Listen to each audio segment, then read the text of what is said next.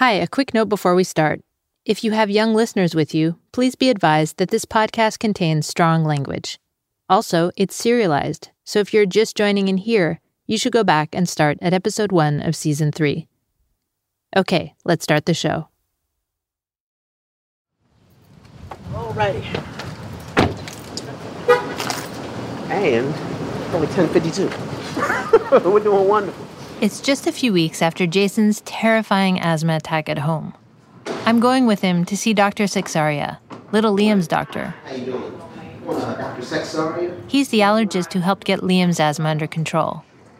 Jason is hoping the doctor will be able to work his healing magic over him, too. Okay. When we arrive, it's a generic medical office with some bored people sitting looking at their phones, a TV playing a soap opera on the wall. On the surface, nothing indicates what a big deal this place could be for Jason.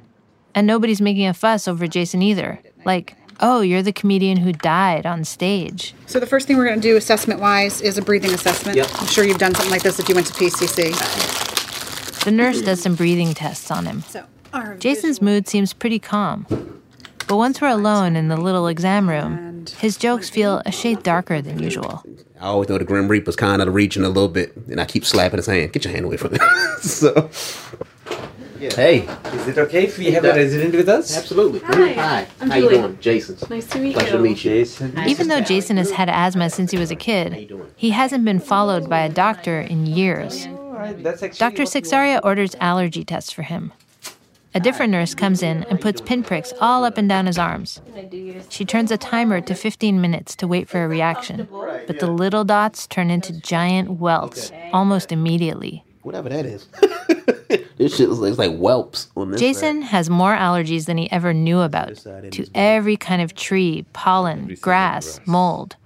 The doctor tells Jason that the severe attack in Philly probably wasn't caused by the wine he drank before going on stage.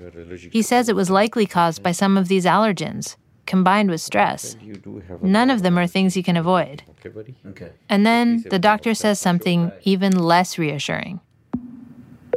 Are you aware that people, according to data, Uh-huh. this is science that shows that people who've been intubated Mm-hmm. On a respirator have a very high risk of having that happen to them again Really? Okay. and also dying from it. Mm. I'm just telling you straight out as Right, it is. right. And the reason I'm saying that Intubation is when they have to stick a tube down a person's throat to help him breathe with a ventilator. Jason was intubated at the hospital in Philadelphia. When Dr. Sixaria says this about intubation being a risk for death, I'm looking down at my recorder, but I whip my head up. Jason is nodding, but his face isn't showing much emotion. As soon as Dr. Sixaria leaves the room, that's the first thing I ask him about.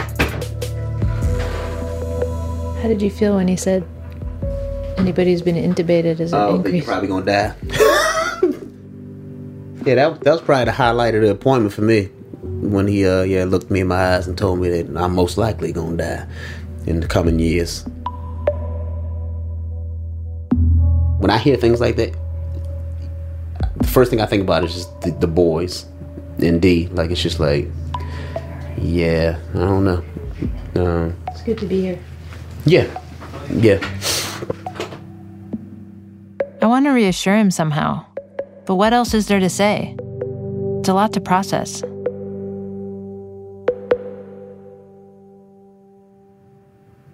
You're gonna feel great. I think in the next four weeks you're gonna be rocking. I appreciate it. Thank you. You can do a stand-up comedy all the time, all day. Awesome.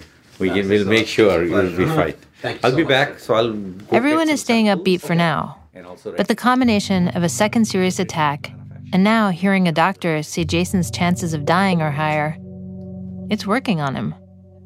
He feels vulnerable again, and he's taking that on stage. How's everybody doing? Everybody good? The next show I see of Jason's, the death set has a completely different feel. I uh, I want to tell y'all a story tonight. So I'm not gonna do a bunch of jokes. It's a story, and it's a very personal story to me. And it's called "Asthma Is a Hoe." I've suffered with asthma my entire life. The material feels more raw. Uh, used to have terrible attacks growing up. When Jason and I spoke about his home attack, he told me he thought it would actually help his performance. I think this is what he meant. It gives you perspective when you die. It makes you enjoy the everyday things, the little stuff. I enjoy my children annoying me more now. It's like, because you got to be alive to be annoyed. I enjoy feeling my breath leave my body and come back in. It's like breath is life. Everything we do is that inhale, that exhale. Everything. Jason is sounding more emotionally connected to what he's saying, like he's really telling people how it feels to die and survive. What happens when you die is you don't want to die again. So when we got home, we put in this whole plan of like how to avoid this. So now, like in this bag that I carry right here, I've got T-shirts and DVDs, which you guys are free to buy. but I also got EpiPens in there and allergy medicine and prednisone and all this other type of shit, just in case. So usually, Jason tells 20 minutes of death jokes in a 40-minute set. This time, he jokes about his death for a full hour. If the stage is where he works through what's on his mind, this is all he can talk about tonight. This story deserves to have peaks and valleys and and I think when I first started approach the first couple times I told it, I wanted it to feel like ha ha ha, let's laugh, laugh, laugh, laugh, laugh. Because it's more comfortable compared to what I'm doing now. It's very it feels more monologuish. It feels it's moments where, you know, you just have to sit and listen to this. And I'm hoping that what I say at the very end of this pays it off.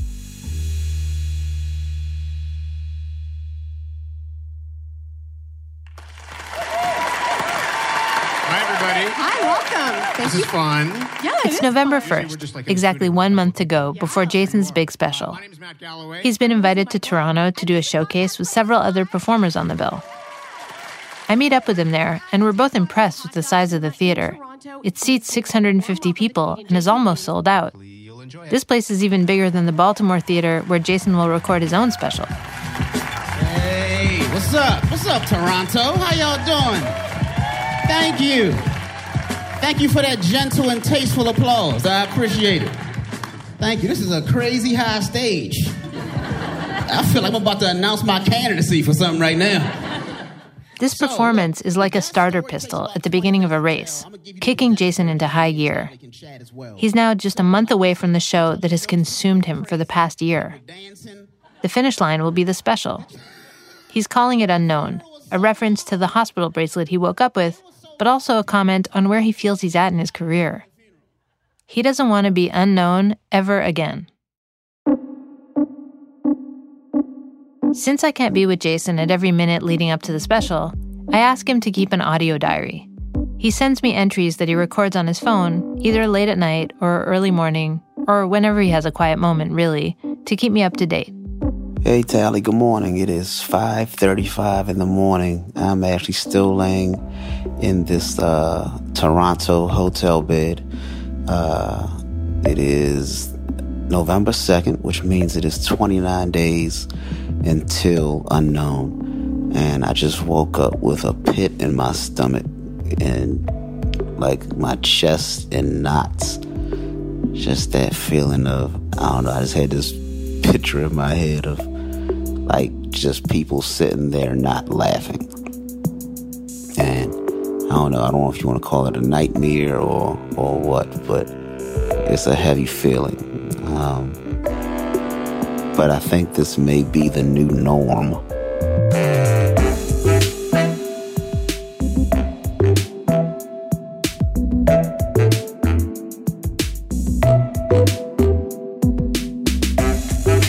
Coming up, Jason and his team prepare for the special. But as showtime nears, things start to fall apart.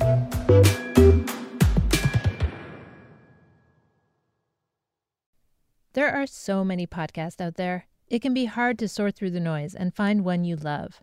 I want to recommend one of my favorites, Reveal, from the Center for Investigative Reporting and PRX. I listen to the show for its in depth reporting of important stories where often I've heard a bit about it, but I want to know what's really going on. For example, in their episode Silencing Science, Reveal exposed how officials at the National Park Service tried to censor a climate scientist one who'd been hired to research 100 national parks and how climate change could cause future flooding. But after the Trump administration took over, the researcher was pressured to delete references to humans causing climate change. Facts matter, today more than ever.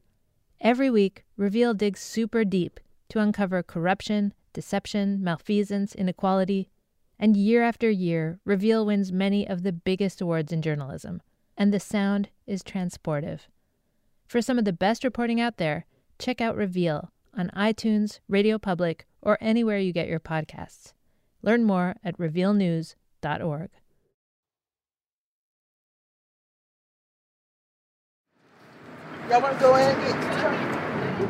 After Toronto, Jason flies back to Baltimore and gets swept up into logistics for the show.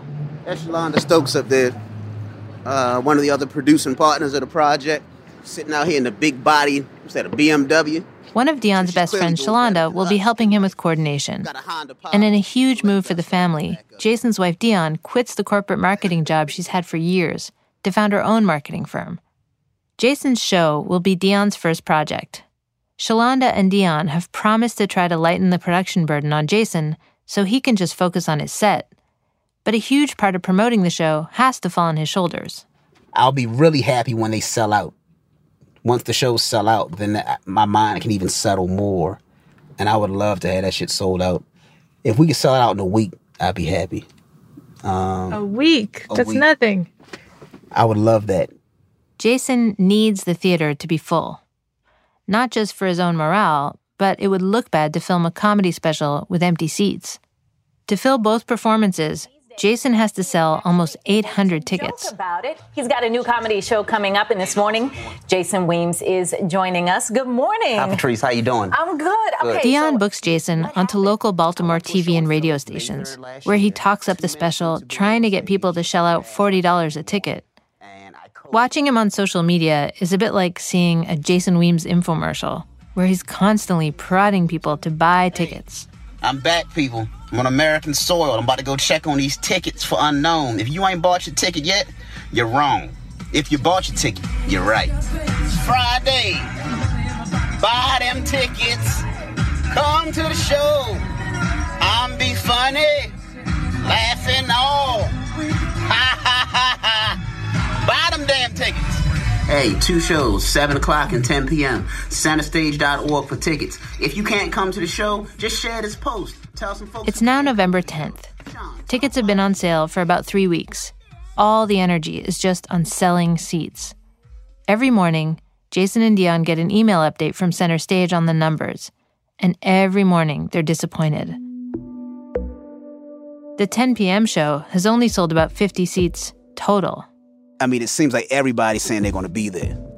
Just the num the numbers don't reflect what the messages that you're getting. So you got messages from say 10 people saying that I'm getting two tickets or something like that. So you're expecting to see at least a jump of 20. And then you get the daily ticket sales report the next day and it may have jumped two. And then, just four days later, I see this on Instagram. It is Wednesday, November 14th, and we got a sold out goddamn show. Sold out show. So that means you only got one chance left. You better go in there and get them damn tickets right now. Ain't nobody messing around with y'all. It's the later show, the one that wasn't selling at all. And I feel so relieved for him. The next day, I reach Jason on the phone and ask him how it all came together so quickly. Well, it looks like all the promos paid off. How did you find Yeah. out? Uh, like, where were you when you found out the show sold out? Oh, and that's okay. Now, this is the funny thing. It's not. it's not. So What do you that mean? was that that's that was a marketing strategy that was pre- that was presented literally by Deanna Shalond, and I had thought about it. It was funny because when I said it, It's a huge gamble to pretend a show is sold out when it isn't. They're trying to inflate demand, but it feels like it could backfire in some way. Sure enough, what it actually does is confuse people. And so now sales for the 7 p.m. show completely stall. A couple days later, Jason has to post an exasperated message on Instagram trying to clear it up. Clearing up a little misconception real quick. 10 p.m. is sold out. 7 o'clock still has some tickets left. People are saying, oh, I thought it was all the way sold out. No, you don't read. Meanwhile, even while Jason is so focused on ticket numbers, he has to keep performing the material. The jokes need to become like muscle memory, where they just flow out of him. Thank you, thank you, thank you, thank you, thank you. With the special just three weeks away, Jason does a show at the DC Improv. That's what I like about y'all. Y'all laugh and then shut the fuck up. Y'all reset quick as a motherfucker. Y'all don't. Some crowds, you get a pop and then it's a wave. And then you, all you gotta do is ride the wave. Then you just ride it. You guys say, ha! The set sounds nothing like that intimate show after his asthma attack. Every joke, you gotta start from zero with y'all motherfuckers. Y'all been hurt before, I can tell. Y'all been in some bad relationships. Y'all don't trust people. I can feel it. I can feel the energy in the room. There's a lot of mistrust in here. The reflective monologue is gone. He's back to his super high energy, hit them with joke, joke, joke delivery style. The death set feels tacked on at a random moment towards the end. So they say that uh, comedy is uh, tragedy plus time equals comedy. So my tragedy was last year, May 3rd, 2017, I died. This No feels less like a story and more like a list of bullet points. Coded in the I remember last time how he held up his bag with the meds and the EpiPens at the end. They made everything so real for the audience. I'm surprised he doesn't do that tonight. Instead, he says, If you enjoyed yourself, guys, after the show tonight, I'm in the back. I got some T-shirts and DVDs for sale. Um, if you don't want either, I don't know if I mentioned this. I'm from Baltimore, Maryland. I also got some CVS products in my trunk. Whatever you want, man. I got that shit. I got fucking Nutrigrain bars, AAA batteries, body wash. It smell like smoke, but it shit still work, guys. This is not what I was Thank expecting. y'all so much. Good night. It's hard to reconcile this fast talking, disconnected Jason with the introspective Jason I saw just a few weeks ago. So for me, I'm like over it. Like I feel like it's almost like uh, making me stagnant creatively, um, because you know the special was kind of built around this piece, um, and I'm not sure if it wasn't for the podcast and if it wasn't for the special happening right now, I'm not sure if I would be working the death stuff. I know that feeling right before you're about to launch something, when you still have all these to do lists and it's so overwhelming. You just want to rip them up and be doing something else. And he still has to sell all these tickets. I'm praying that they sell out sooner rather than later, so then I can at least at least have a week before the show that I'm not thinking about putting up a post. If I can just get up, you know, drop the boys to school, and then just be in my head with the jokes, and you know, start kind of editing and chopping some stuff down or adding, compared to like, oh shit, let's go pass out some handbills and you know, see if we can get another radio interview. The pressure is on because Jason and Dion are paying for the special themselves. There isn't some big backer supporting them, and the show is becoming more of a burden financially than they expected. just finished dropping the boys off and we are in full out unknown mode so this week is completely crazy tons of money floating around right now um, for uh, various things t-shirts for the staff the night of you know stuff for center stage um, food for the film crew and for the staff the night of And then he drops another surprise.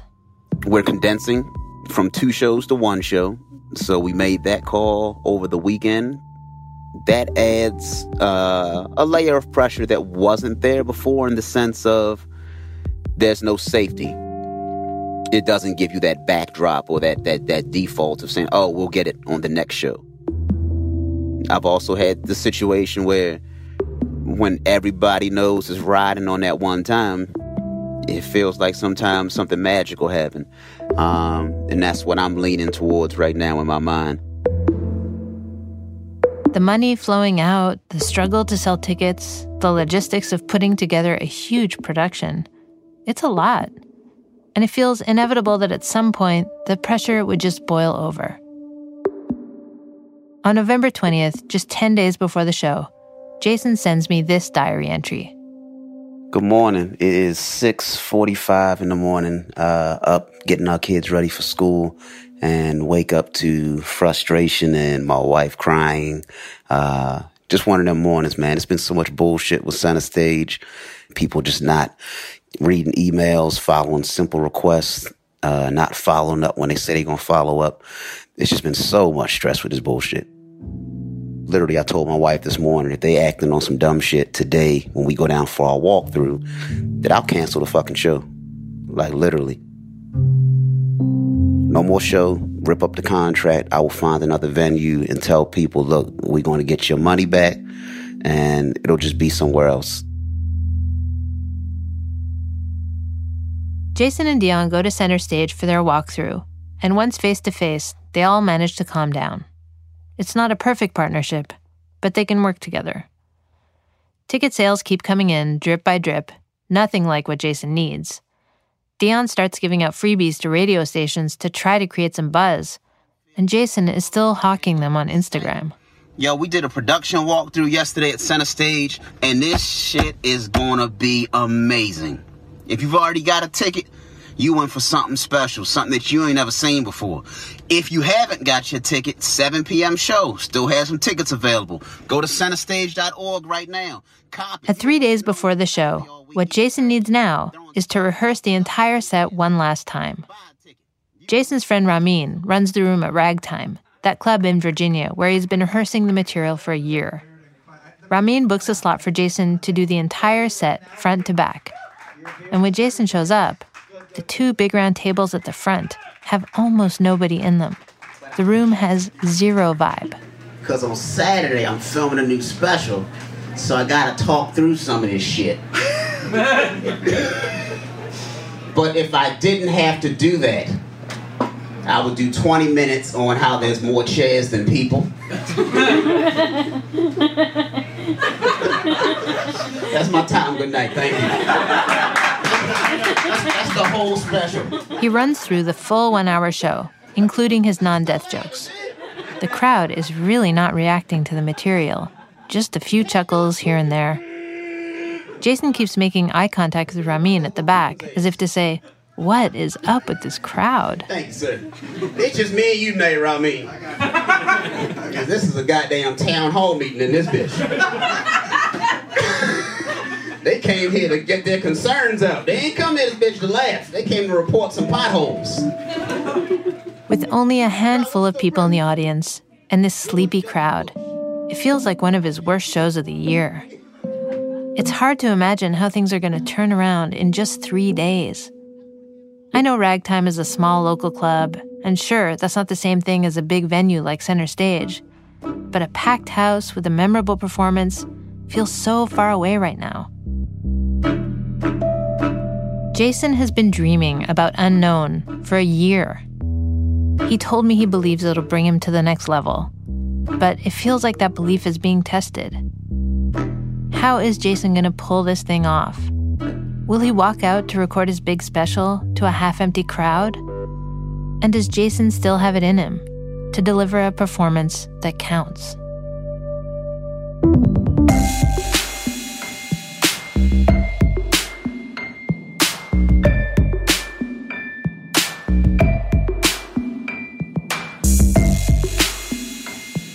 Next time on First Day Back. You've seen them on HBO. You've seen them on NBC. You've seen them on Last Comic Standing. Give it up for my man, Mr. Jason. First